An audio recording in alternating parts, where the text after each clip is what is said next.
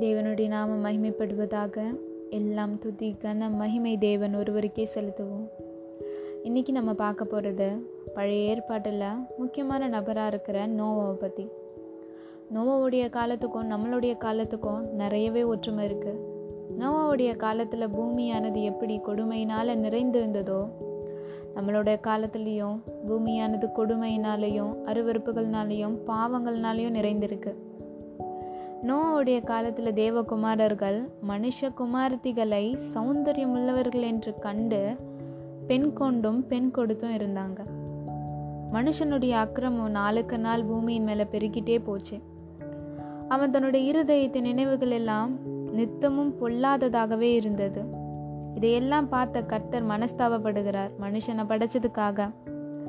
அப்படி இருக்கிறவங்களுக்கு மத்தியில் நோவா அப்படின்ற ஒரு மனுஷனுக்கு தேவனோட கிருபை கிடைக்குது. ஆதியாகமம் ஆறாம் அதிகாரம் ஒன்பதாம் வசனத்தில் நோவா தன் காலத்தில் இருந்தவர்களுக்குள்ளே நீதிமானும் உத்தமனுமாயிருந்தான். நோவா தேவனோடு கூட சஞ்சரித்து கொண்டிருந்தான். இப்படிப்பட்ட பொல்லாப்பான உலகத்தில் தேவனோடு கூட சஞ்சரிக்கிறது எவ்வளோ பெரிய விஷயம்? நோவா அப்படி செஞ்சதுனால தேவனோட கிருபை நோவாவுக்கு கிடைச்சது. நோவா தன்னுடைய ஐநூறாவது வயதில் சேம் காம் யாபேத் அப்படின்ற மூன்று குமாரர்களை பெற்றார். தேவன் பூமியை பார்க்குறாரு. அது மிகவும் கொடுமையினால் சீர்கெட்டு.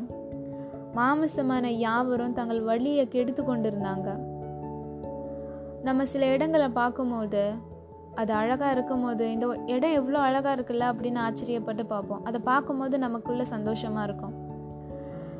கடவுள் இந்த உலகத்தை படைக்கும் போது எவ்வளோ அதிசயங்களையும் எவ்வளோ அழகான இடங்களையும் படைச்சிருப்பாரு. தான் படைச்ச உலகம் இப்படி மனுஷங்களால் அருவறுப்புகளாலையும் அக்கிரமங்களாலையும் இப்படி நிறைஞ்சிருக்கிறத பார்த்து தேவன் தன்னுடைய இருதயத்தில் மனஸ்தாபப்படுறாரு. இந்த அருவறுப்புகள்லாம் இனி நடக்கக்கூடாதுன்னு இந்த உலகத்தை அழிச்சு போட தேவன் முடிவு செய்கிறாரு ஆனால் நோவாவுக்கு தேவனுடைய பார்வையில் கிருபை கிடைச்சது இல்லையா? அதனால் நோவா காப்பாற்றப்படுறாரு நோவா மாத்திரமில்லை நோவாவால் நோவாவுடைய குடும்பத்தில் இருக்கிறவங்களும் காப்பாற்றப்படுறாங்க வேதாகமத்தில் வாசிக்கும் போது நோவா தேவனோடு கூட சஞ்சரித்து கொண்டிருந்தான். நோவா நீதிமான முத்தமனமாக இருந்தான் மட்டும்தான் பார்த்தோம். அவனோட குடும்பத்தில் இருக்கிறவங்கள பற்றி நம்ம எப்படி இருந்தாங்கன்னு பார்க்கல. ஆனால் நோவா நீதிமானாக இருந்ததுனால அவனோட குடும்பத்தில் இருக்கிறவங்களுக்கும் அந்த கிருபை கிடைச்சது. நோவா கிட்ட தேவன் கோப்பேறு மரத்தால் ஒரு பேழையை செய்ய சொல்கிறாரு நோவா ஐநூறு வயதில் தன்னோட மூன்று மகன்களையும் பெற்றெடுக்கிறாரு. தன்னோட ஆறுநூறாவது வயதில் அந்த பேழையை செஞ்சு முடிக்கிறாரு. கிட்டத்தட்ட நூறு வருஷம் அந்த பேழையை செஞ்சு முடிக்க. பேழை எப்படி இருக்கணும் எந்த அளவில் இருக்கணும் எந்த அகலத்தில் இருக்கணும்னு தேவனுடைய சொல்படி நோவா அதை செஞ்சு முடிக்கிறாரு. பேழைக்குள்ளே வரதுக்கு உலகத்தில் இருக்கிற எல்லா ஜீவ ஜந்துக்களுடைய ஒரு ஜோடியை வர தேவன் கடலையிடுறாரு அதுக்கான உணவுகளையும் நோவாவுடைய குடும்பத்தில் இருக்கிறவங்களுக்காக உணவுகளையும் சேமிக்க நோவாவுக்கு தேவன் கட்டளையிட்டாரு பேழை எவ்வளோ நீளத்தில் இருக்கணும் எத்தனை அகலத்தில் இருக்கணும் எப்படி இருக்கணுன்றது எல்லாம் தேவனுடைய சொல்படி நோவா செஞ்சு முடிக்கிறாரு. அந்த பேழைக்குள்ளே வரதுக்கான மிருக ஜீவன்களுக்கு தேவையான உணவுகள் நோவாவுடைய குடும்பத்துக்கு தேவையான உணவுகள் எல்லாத்தையும் சேமித்து வைக்க சொல்லி தேவன் நோவா கிட்ட கட்டளை கொடுக்குறாரு. தேவனுடைய கட்டளைகளுக்கு கீழ்ப்படிந்து அதிலிருந்து ஒன்றும் மாற்றவும் குறையாவும் இல்லாமல் நோவா அதை செஞ்சு முடிக்கிறாரு. நோவா அந்த பேழையை செஞ்சுட்டு இருக்கும்போது அதை பார்த்த அநேகர் அவர்கிட்ட கேட்டிருப்பாங்க இந்த காரியம் எதுக்குன்னு? தேவன் உலகத்தை அழிக்க போகிறாரு நீங்கள் எல்லாம் தேவன்கிட்ட மனம் திரும்புங்க அப்படின்னு நோவா சொன்னும் போது எல்லாரும் பைத்தியக்காரனை பார்க்கறது போல் பார்த்துருப்பாங்க. இப்போ பார்க்கறது போலவே. அநேக ஊழியக்காரங்களும் விசுவாசிங்களும் தேவனை தெரியாதவங்க கிட்ட இல்லை தேவனை தெரிஞ்சும் தெரியாத மாதிரி இருக்கவங்க கிட்ட நியாய தீர்ப்பு வரப்போகுது. இயேசுவோட இரண்டாம் வருகை ஆயத்தமாக இருக்கு. நீங்கள் எல்லாம் மனம் திரும்புங்க அப்படின்னு சொல்லும் போது நோவா காலத்தில் நோவாவை உத்தாசனப்படுத்தினது போலவே இந்த காலத்துலேயும் இயேசுவை குறித்து சொல்லும் போதும் சுவிசேஷத்தை குறித்து சொல்லும் போதும் அதை உதாசனப்படுத்துகிறாங்க இந்த உலக வாழ்க்கையில் மூழ்கி அது விட்டு வர முடியாமல் இருக்கிறவங்க அநேகராக இருக்காங்க. யார் என்ன உதாசனப்படுத்தினாலும் சுவிசேஷ வார்த்தைகளை சொல்கிறத நம்ம மேலே விழுந்த கடமை இல்லையா? தேவன் நோவாவை தனக்கு முன்பாக நீதிமானாக காண்கிறாரு. அதனால் நோவாவுக்கு கிருப கிடைச்சு உலகமே ஜலப்பிரளயத்தால் அழியும் போது நோவாவும் அவனுடைய குடும்பமும் காப்பாற்றப்படுது நாற்பது நாள் இரவும் பகலும் மழை வருது. வானத்தில் இருந்த மதகுகள் எல்லாம் திறந்து இந்த உலகமே ஜலத்தினால நிரம்புது.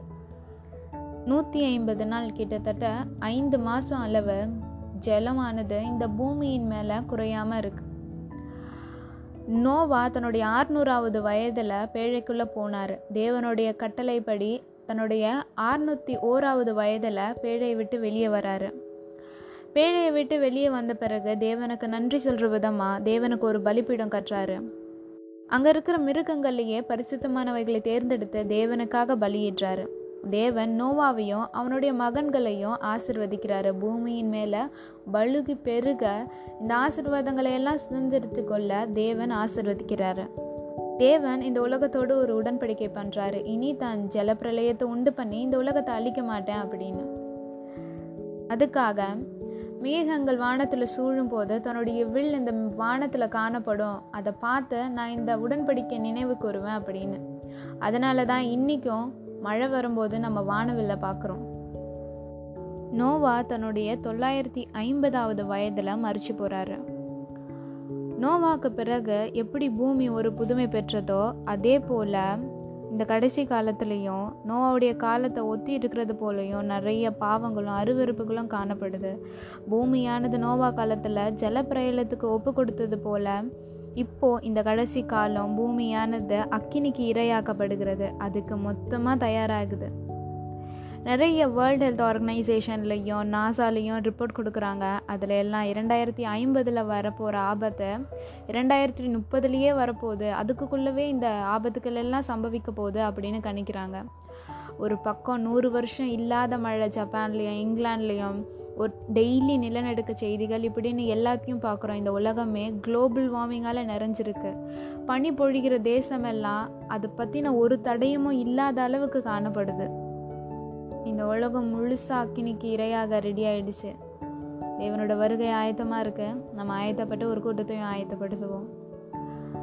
Thanks for listening god bless you thank you